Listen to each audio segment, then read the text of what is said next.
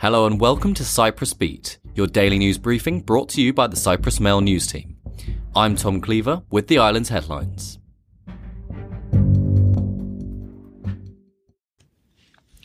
First up, Turkish Cypriot lawyer Akan Kürşat, wanted for selling Greek Cypriot properties in the north, will be extradited to Cyprus this week from Italy, where he was arrested, authorities said. Police confirmed the extradition to the Cyprus Mail, saying a team of investigators would be heading to Italy this week to question Kürşat and bring him to Cyprus. According to police spokesman Christos Andreou, the lawyer will then likely go to a remand hearing the day after arriving in Cyprus, after which he will be held in a Nicosia holding cell. Kürşat gave his consent last Thursday to be returned to Cyprus to face justice, after he initially rejected the extradition request last month on the basis that the central prisons were an unsafe location. He was arrested on New Year's Eve at his hotel in Rome based on a European warrant from 2007 for the exploitation and sale of Greek Cypriot property in the north. The warrant was related to property sales in Kyrenia between 2004 and 2005, where his office allegedly acted as the representative for British conman Gary Robb, who extorted millions out of Britons looking to buy property in the village of Klepini. The properties were never completed.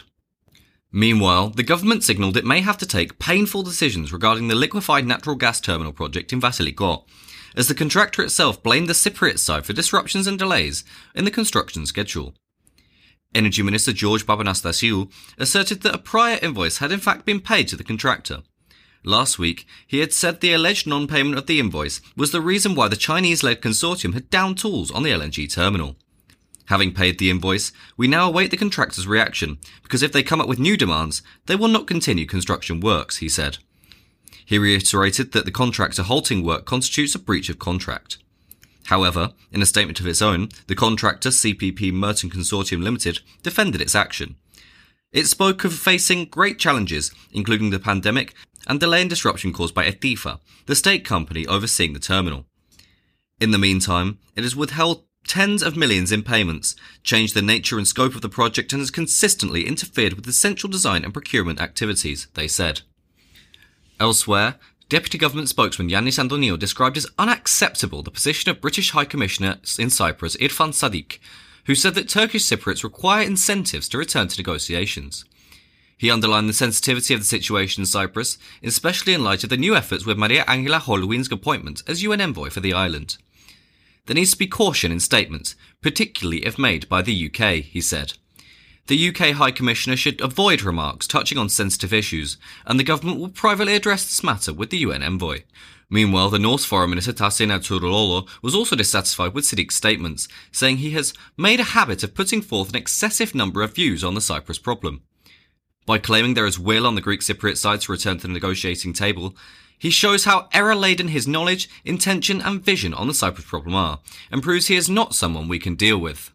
And finally, damage to the Dhekelia power station production unit that prompted warnings of power cuts will be repaired by the end of the week, the Electricity Authority said.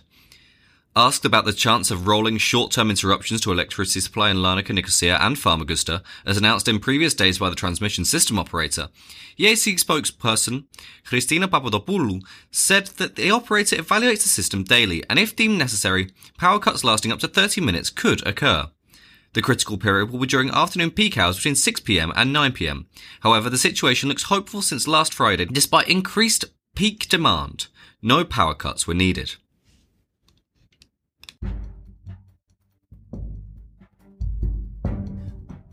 That's all for today. For the latest, visit cyprus-mail.com.